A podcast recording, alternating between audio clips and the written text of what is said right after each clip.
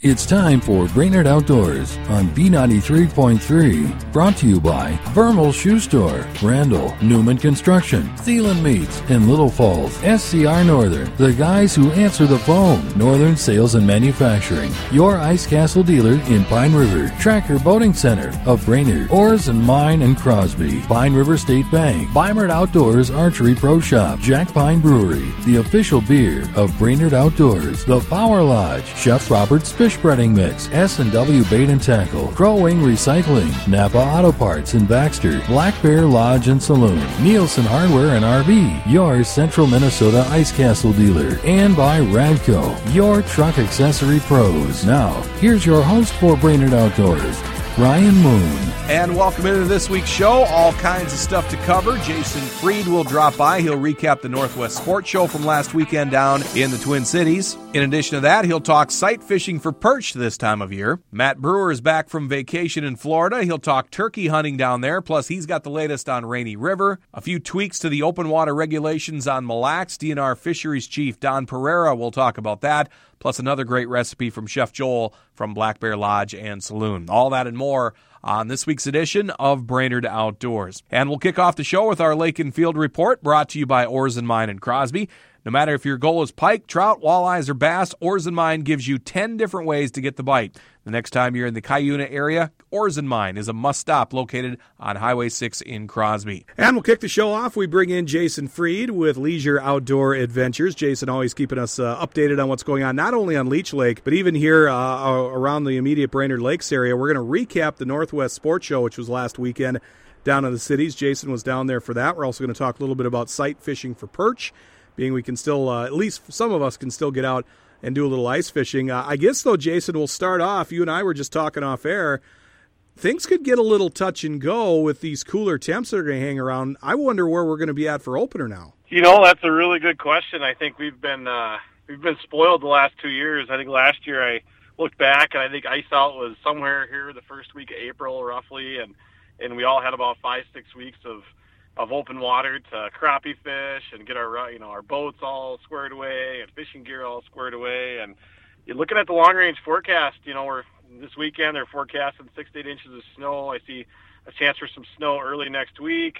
And then just a lot of 30s and low 40s for the next 15 plus days. And so that's not going to make for a real fast melt. So you know, I think you see a lot of these places. I got a picture last week at the Northwest Sports Show. Somebody showed me of their auger on the south end of Leech Lake was was buried all the way down to the uh, to the housing, and uh, they had just broken through. So you know, there's 30 plus inches of ice on a lot of these lakes, and it's going to be a test of our patience. You know, everybody gets all fired up and and ready to go fishing and want to get their boat in the water, and uh, it's going to be it's going to be I think a slower process this year, and like any time, we'll eventually get to those nice warm 50s and 60s, and we'll get some rain, and it'll eat away. And once it really starts to go, the lake will go. But uh, uh, I definitely think it's going to be a later ice out this year, and I, I cross my fingers that we're not uh, counting down the uh, the minutes till opener and wondering if we're going to have ice off the lakes. But uh, I definitely think it's going to be a lot closer to opener than it is anything else.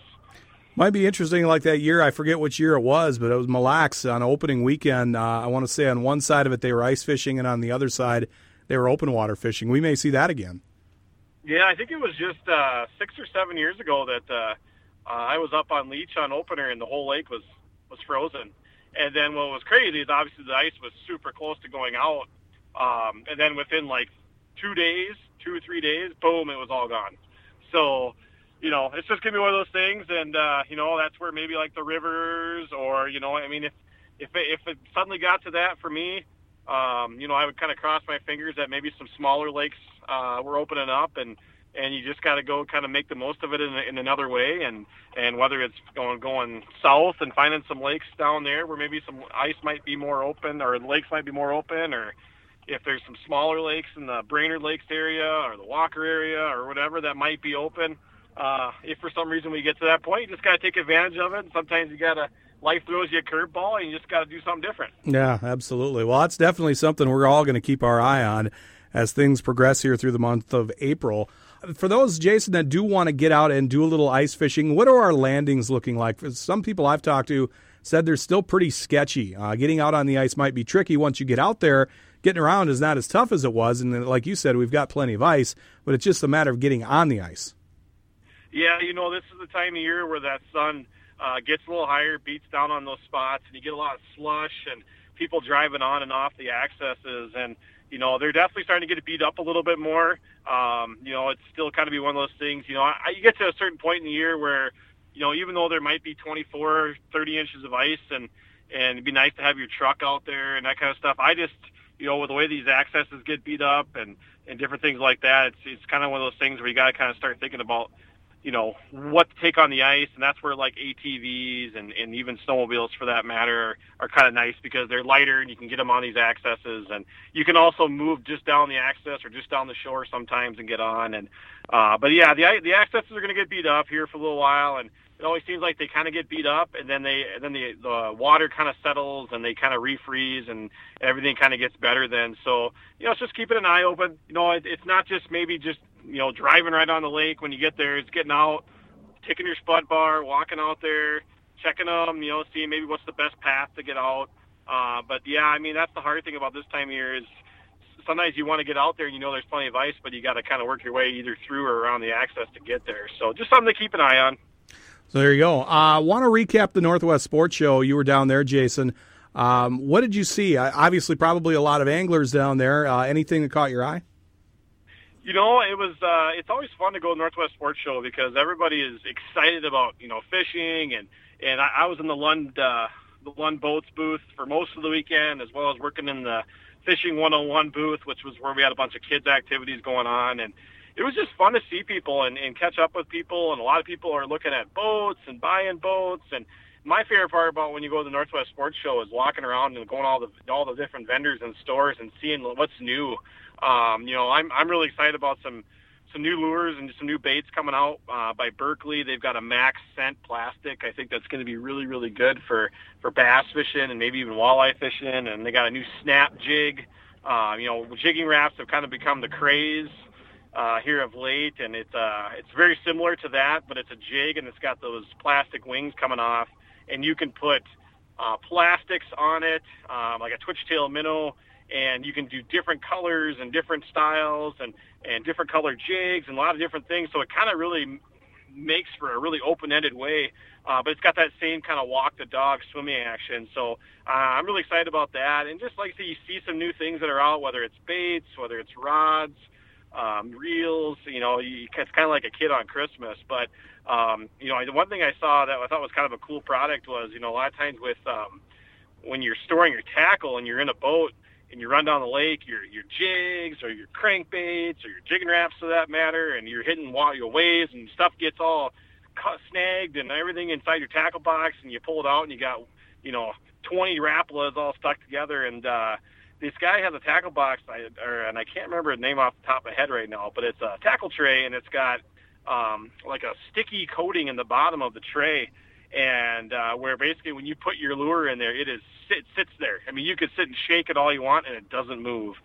So it's always kind of cool to see those new kinds of products that come out and and get people excited. But uh, that's always the part I love the most is just walking around the show and and seeing all these new things coming out and and it's just fun to see the uh, whole industry just evolve. And uh, if you follow the Brainerd High School fishing team, uh, Jason Barr, his two boys, uh, they actually started up a uh, their own little tackle business. So they're selling bass plastics, and it's called uh, Juice uh, Juice Bass Plastics, the Juice company here, and um, and it was cool to see those guys selling plastics. You know these that's the whole point of the high school, this whole student angling thing, and and Lund Boats is really big into that right now, and and so I was down there kind of help promoting that as well, and and uh, working in the 101 booth there, and so it was fun to see these two selling baits, but to see all these kids down there that are wearing jerseys and that are are on the Minnetonka fishing team and the Becker fishing team and the Brainerd fishing team, and and people were coming up nonstop to the uh, informational booth and asking how can we start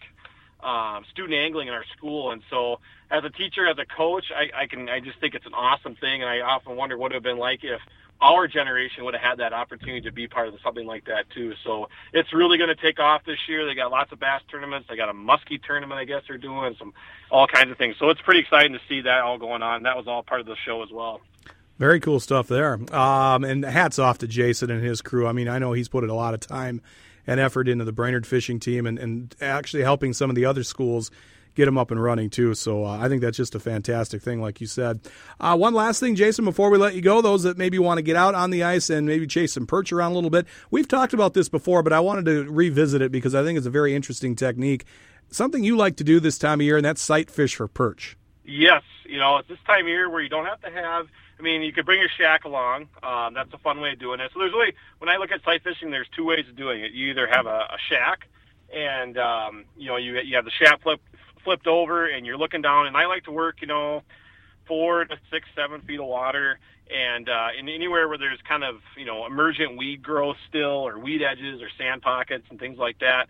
And uh, and then you just flip the shack over and look down there. And the great thing about sight fishing is you can pull the bait away from the, the smaller perch. And so a lot of these lakes, you get a lot of small perch, and it's not. And what happens is the bigger perch will kind of hang off to the sides or the bigger perch are the first ones to show up. So uh, you can learn a lot about just the action of the fish and what's what it's doing and how it's reacting to baits. So that's one way, and the other way I like to do it too is just use a camera. Um, a lot of the cameras you can actually hook the cord to the tail end of the camera so it shoots down. So then you can actually hole hop and use your camera and not even have to worry about a Vexilar. And so I use I've used that a lot too, and uh, you're just able to once again kind of see the fish, get a feel for the fish, the size of the fish, and uh, it's a fun way to fish. And you know, the one thing I think that people overlook is a lot of times they want to, um, you know, they want to go smaller lures, and they want to use, you know, um, you know, wax worms or those kinds of things. I think when you're fishing perch, uh, especially when you have to kind of do some sorting, the best thing to do is to go with a a bigger spoon. Uh, not a super big spoon, but just you know an eighth ounce spoon, um, and then I'd like to put full minnows on mine. Uh, I think that uh, it's just that bigger profile. I think oftentimes draws in those bigger perch. And you know, you know, perch and Taurus, they're they're pretty aggressive, especially up in this area. You know, you hear uh, things out in the Dakotas how the perch are way more uh, temperamental because they think there's so much shrimp and and uh, Eurolarva and different things like that, invertebrates that are in the water. And here, I mean, they're mainly minnow eaters uh, as well as bug eaters here. But I like the bigger profile, the full minnow. And and sometimes I'll mess around if the fish are really going. I'll just get a plastic. Um, a clam, for example, makes a, a minnow head plastic, or uh, they make a minnow, um, a Mackie minnow, and um, and so I'll look for some of those kinds of things that the fish are super aggressive because then you don't have to worry about um, you know having to rebait and and um, so usually what I do is I carry a one of those pucks with some minnows and I'll carry some plastics and a couple rods or one rod and a few spoons, and I just start hole hopping around, or I get in my shack and uh, and do it that way. So it's fun. It's kind of like fishing in an aquarium. So that's the fun part about it, and it's really fun to do with kids. Uh, because kids, you'll you'll see pike and you'll see perch and you'll see panfish and walleyes, and it's just like I said, it's kind of like fishing in an aquarium. It's a fun way to do it, no doubt about that. And uh, you know, being as Jason said, it's a little warmer during the day. Uh, you can get out and enjoy and be outside and, and take some of this stuff in. It's Jason Freed, Leisure Outdoor Adventures. You can check him out at leisureoutdooradventures.com. Jason, I appreciate it. Good stuff as always. Uh, I'm sure we'll probably check in with you next week and uh, chat again. Sounds good. Thanks, Brian. All right. When we come back, we'll head up north for the Up North Report. Matt Breuer with North Country Guide Service in Bemidji. Talk a little bit about Rainy River and what's happening up there. Plus, we'll actually head south with Matt. He was down in Florida doing some turkey hunting. We'll see how that went when we come back to Brainerd Outdoors on B93.3.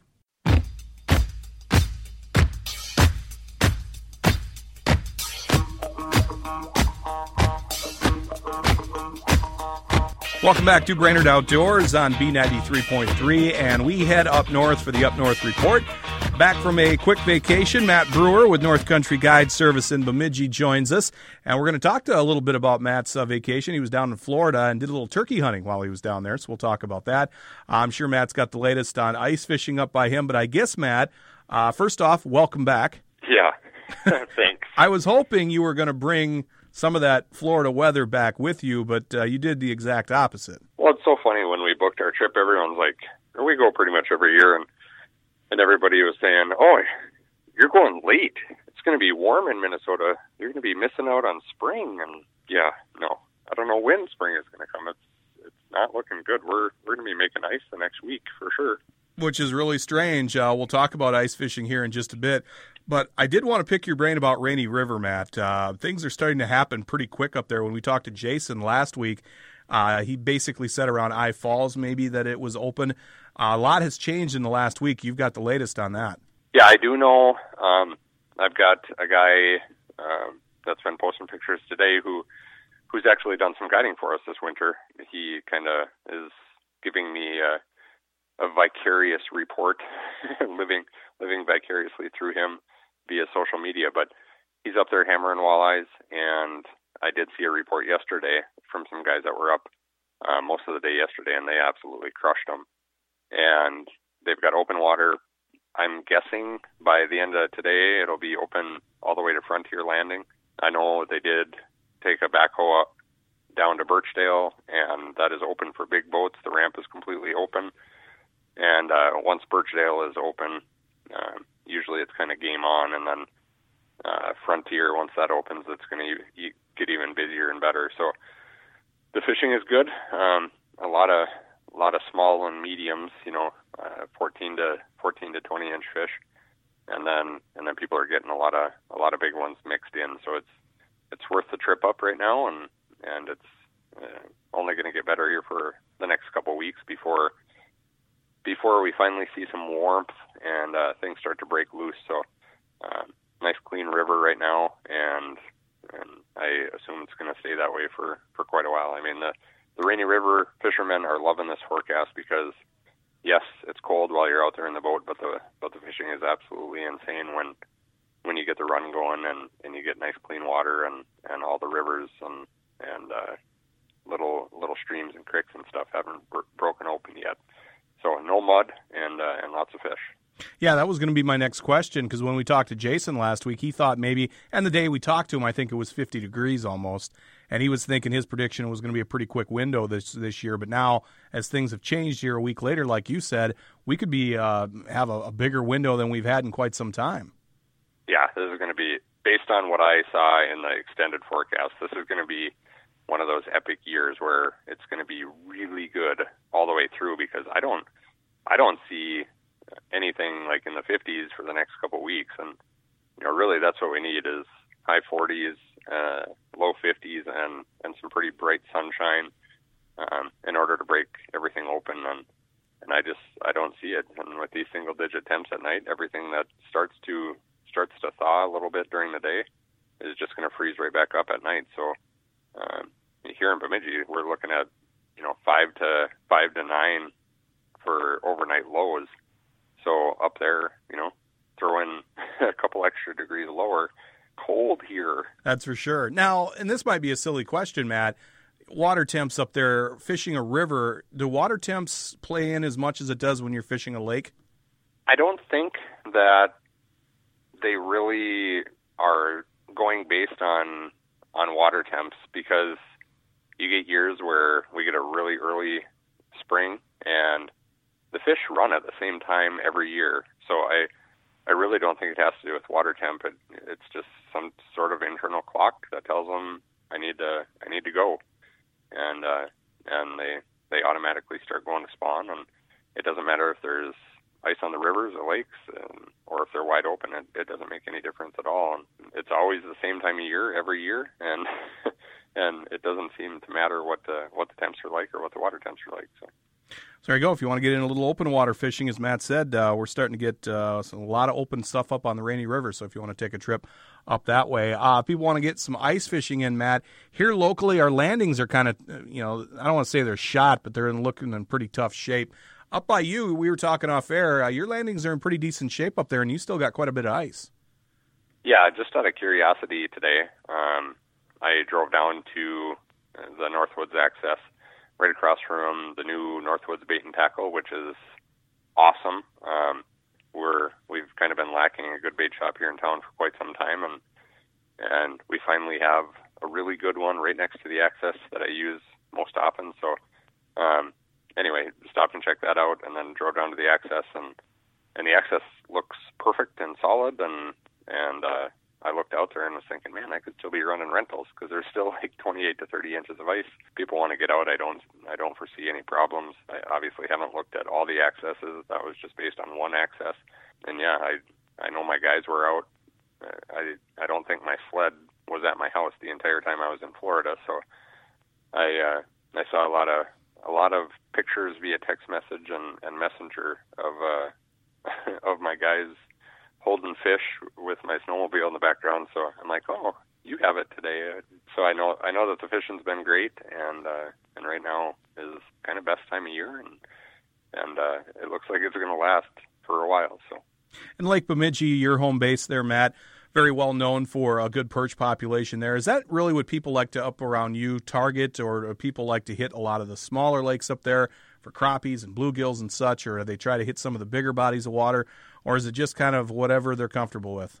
throughout walleye season, everybody's on Bemidji or Cass or you know all the all the main walleye waters. But um, after walleye season closes, the number of anglers drops off substantially because a lot of the people around here that's all they they're they're after. And once they have to pull their house off Bemidji, they're kind of done for the year. But um, we're in a panfish mecca, and and the the guys that that fish hard and and that are diehards are going to be you know they'll they'll be out on Bemidji a little bit chasing perch probably, but for the most part, everybody's venturing off onto the smaller lakes now and and, uh, and chasing the panfish around. So, Bemidji, like I said, I took a peek at it today and I didn't see a single angler out there. So I could have had you know a gigantic lake pretty much to myself today, and and the perch fishing, I I would assume is getting really good. I you know I don't have a report basically since the day we pulled our house houses off, and fishing was a little tougher then, but but that's been a long time ago now. I mean, usually we pull our houses and you know we're worried about the excesses at that time and things are a lot different this year. Yeah, it's been a weird year, no doubt about that. One last thing, Matt, we'll backtrack now to your time in Florida. Uh, you obviously were there with the family and you hit all the, the fun parks and stuff down there, but you also took a little time to get out and do some turkey hunting too. And for those that maybe go, well, why did you want a turkey hunt in Florida? Maybe take us through your mindset there. So basically, in the in the U.S., you've got five subspecies of of turkeys. You've got your easterns, which are what we have here in Minnesota, and then uh, you got Merriam's, which have the nice white tips on their tails on their fans, um, and you know that's more of a uh, South Dakota, Wyoming um, kind of. They're more of a mountain bird, and then you've got your, your Rio Grandes, which are uh, Texas, and they they kind of have have funneled there all all all the way up through parts of like Nebraska, Kansas, that area. Um, and then you've got the Osceola, which is basically from Orlando south, and that's the only place that exists is in uh, central to southern Florida. And to get to get your Grand Slam, you have to get those four subspecies. Uh, we also have Goulds, which are in like New Mexico, Arizona, and then northern part of Mexico, but um, but that isn't they're they're not part of the Grand Slam. So I I've shot three out of the four. I was trying to polish off my Grand Slam. Uh, wanted that Osceola. I've always wanted one. So I decided that this year I was going to try to do a little hunting while I was down there and see if I couldn't polish off my Grand Slam. But but I got down there and the birds were all henned up.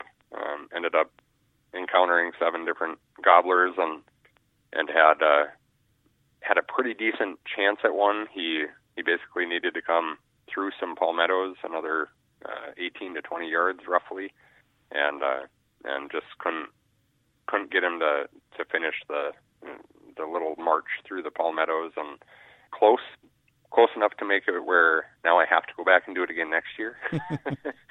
um, but uh, but didn't get it done. So very very tough bird, very different than uh, any anything I've uh, any turkey I've hunted. You know, you go out to the to the mountains or out in the Black Hills and and chase Merriams and that's a whole different ball game than than hunting easterns and Rio Grandes, which are you know very similar and kind of act the same way. And and uh, Merriams are a little tougher because you're dealing with canyons and and cliffs and huge pine stands and things like that. But but they still basically they're they're still a very vocal bird and and you can you can get them fired up pretty easily. But those Osceolas down in Florida, I mean, the hurricanes went through and cut down the population pretty hard. And uh, you know, it, they're not as thick as as they are um, a lot of the other species are, and and being in such a small area and so many people being after them, it's it's very very tough. And we were trying to do public land, and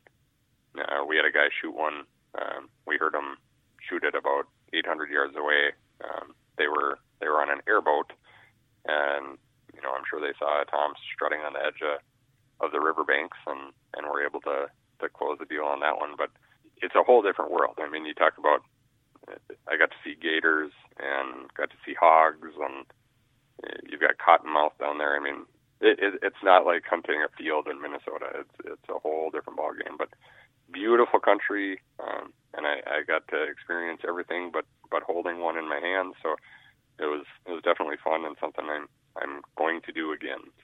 Are they a bigger bird than what we're used to here, Matt, or about the same size? Smaller. Um, super long legs because they like to trounce through the swamps, and they're kind of built for uh, built for going through a lot of switchgrass and and running through the palmettos and stuff like that. Um, and like I said, it's Florida, and we were kind of right at the tip of the the north end of the Everglades. So you're talking wet ground and long legs and uh, and a smaller body. So a tom there, a nice big mature tom, tops out around the 20 pound mark.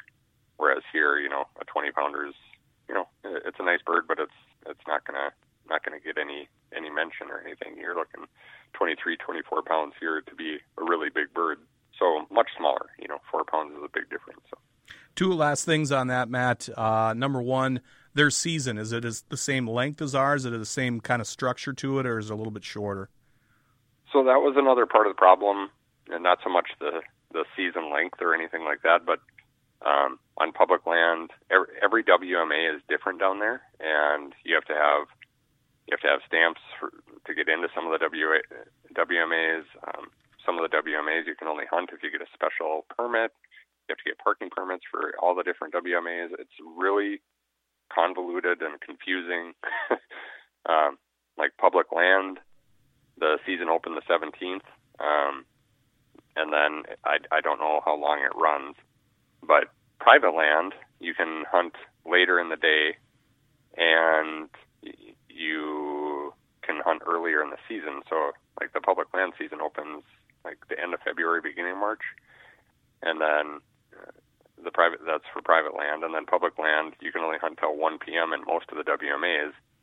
And uh, one of the birds I had I had fired up, and, and he was closing the distance, and he got to like 200 yards and it was 12:54 and I'm like by the time he gets here I'm going to be after hours so um so it's really difficult I mean especially when they're henned up because after they breed their hens and the hens go off to nest or whatever um whatever they're doing uh, that's your best chance to kill a gobbler when they're henned up and in Florida on public land and most of the WMAs you can't hunt. So um, it, it makes it really challenging. So next year um, like I said I, I gained a ton of knowledge and learned a lot of spots and things like that. So next year I'll go into it with a lot better better knowledge and I know the area better and and know the rules a little better and and don't have to spend as much time tinkering with uh, looking on websites out in the middle of nowhere trying to figure out you know where I can be and where I uh, what time I have to stop hunting and what permits I have to have and and I can kind of have all that figured out ahead of time even though I did a ton of research before I went um, and then uh, it, the way the way it sounds is like if you're public or private land hunting, I'm sorry, you can start end of February, beginning of March, and it goes all the way through May. So if you can get on private land, uh, which is going to cost you an arm and a leg, you can hunt much longer, and you're going to have much better opportunities. One last thing, Matt, uh, is it pretty popular with hunters down there? I mean, here in Minnesota and in Wisconsin, North Dakota, South Dakota, it's it's a growing sport down there? Is it uh, pretty popular as well, or is there a limited amount of hunters? No, it's like a way of life, and everybody, anybody who wants to get their Grand Slam, they have to go to Florida. So you know, you're dealing with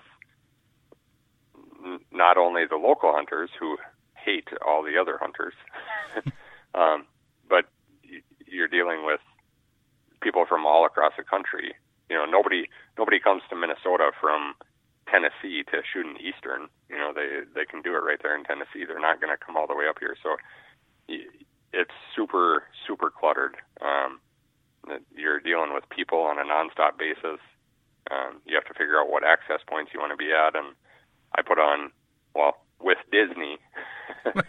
uh, adding Disney and I put in 27 miles while we were down there um, on foot. So, and like uh, almost 14 miles of that was wearing, you know, full turkey gear with uh, 800 gram lacrosse boots on. So, I'm uh, I'm still feeling it today. Well, Disney's more stand. It's a kind of a uh, walk, walk, walk, stand in line for two hours, right?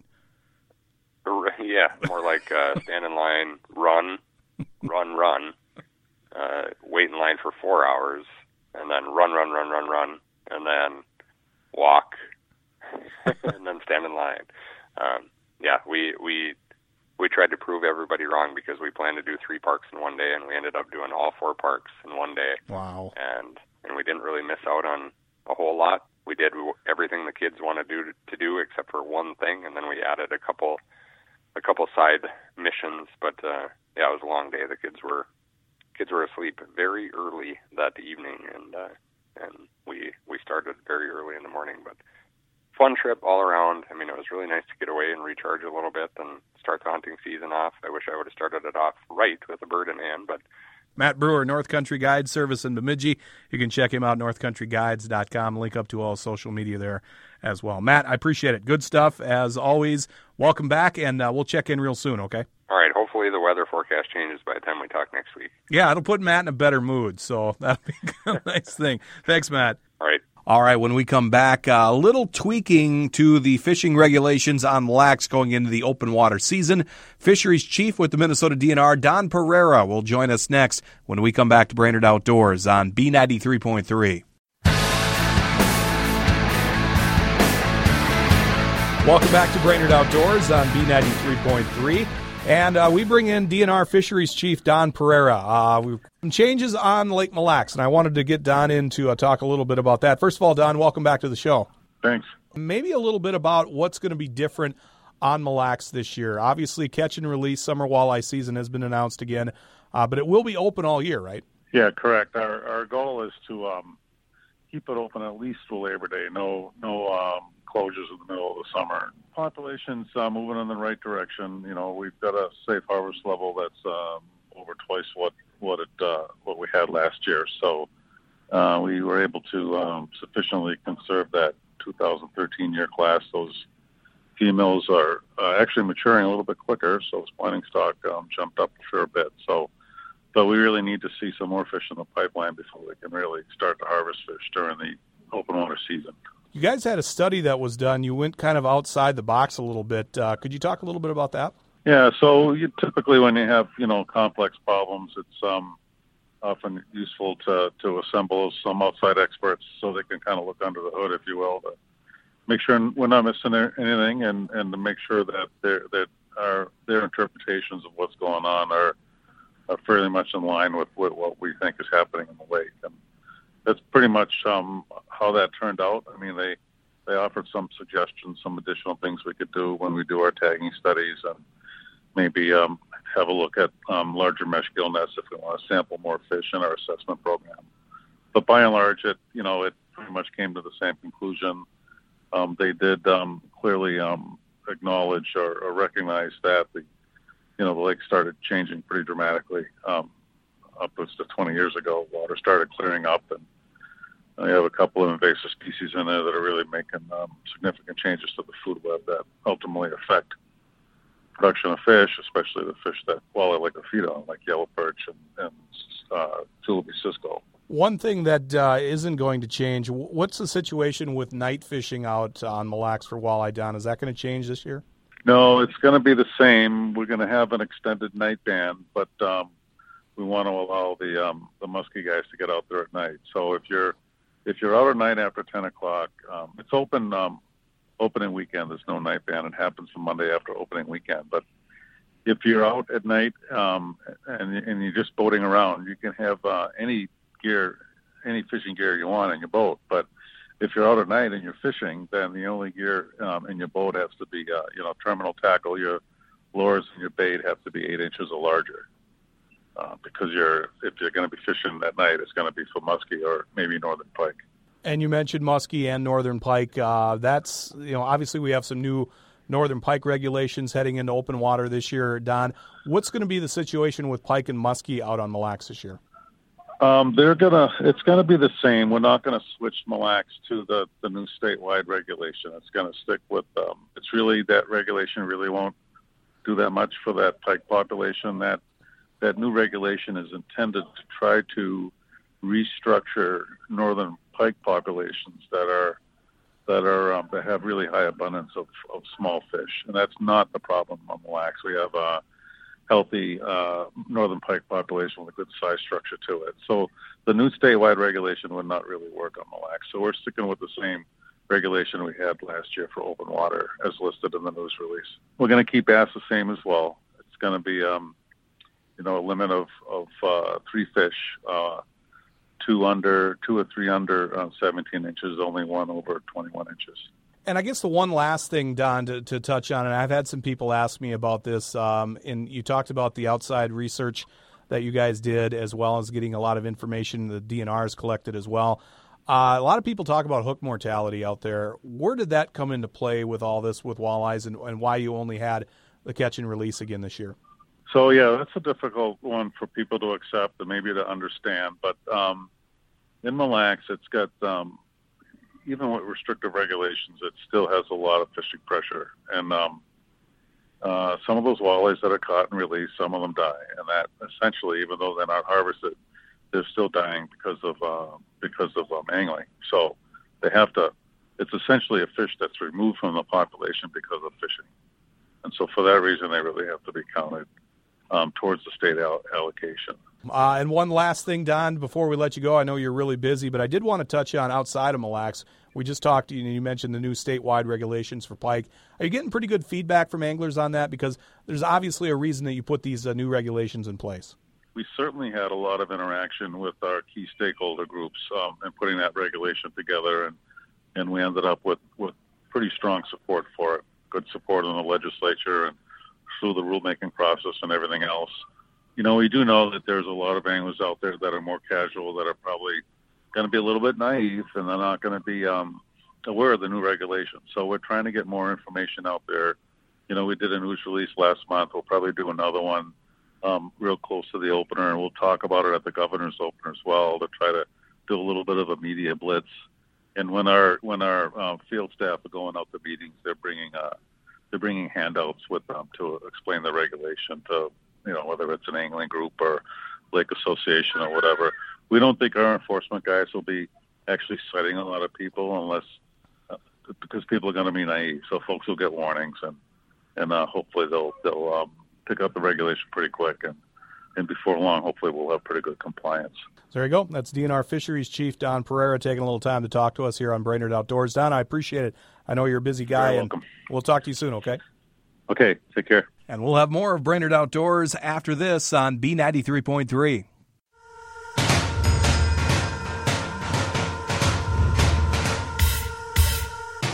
Welcome back to Brainerd Outdoors on B93.3. Our good friend Chef Joel, at Black Bear Lodge and Saloon, joins us again this week. Joel, welcome back. Oh, thank you. And here you are, Johnny, on the spot with a smoked trout dip. So we're going to take some trout that we've just freshly caught. We're going to clean it up. And we're going to throw it in the smoker.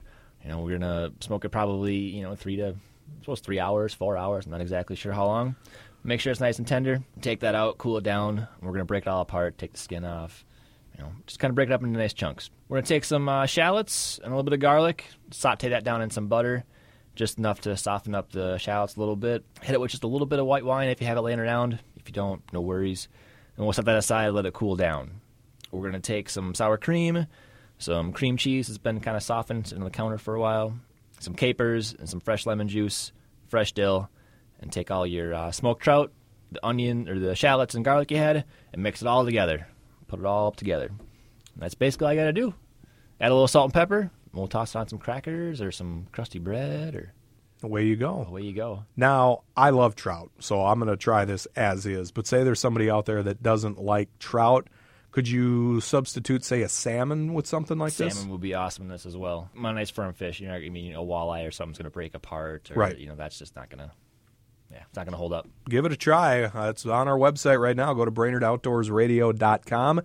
Click on the recipes tab, and you can try our smoked trout dip. Chef Joel, Black Bear Lodge and Saloon, 371 North and Baxter. Thanks, Joel. Thank you, Brian. And that'll put a wrap on this week's show. Don't forget, you can catch Brainerd Outdoors just after 7 Saturday mornings, Sunday evenings at 7, Monday mornings at 5. You can stream the show live, BrainerdOutdoorsRadio.com. So if you're away from your radio or out of town, you can catch it that way. You can also catch it on demand. BrainerdOutdoorsRadio.com is where you want to go for that. Listen at your convenience to the podcast. While you're there, check out our sponsors page, links to all of our great sponsors, and don't forget to give us a like on Facebook. We'll see you next weekend for Brainerd Outdoors. I'm Brian Moon. Brainerd Outdoors has been brought to you by Vermal Shoe Store, Randall, Newman Construction, Thielen Meats, in Little Falls, SCR Northern, the guys who answer the phone, Northern Sales and Manufacturing, your Ice Castle dealer in Pine River, Tracker Boating Center of Brainerd, Oars and Mine and Crosby, Pine River State Bank, Weimert Outdoors Archery Pro Shop, Jack Pine Brewery, the official beer of Brainerd Outdoors, the Power Lodge, Chef Robert's Fish Breading Mix, S&W Bait and Tackle, Crow Wing Recycling, Napa Auto Parts in Baxter, Black Bear Lodge and Saloon, Nielsen Hardware and RV, your Central Minnesota Ice Castle dealer, and by Radco, your truck accessory pros. Join Brian Moon just after 7 Saturday mornings, Sunday evening at 7, and Monday mornings at 5 for another edition of Brainerd Outdoors right here on B93.3.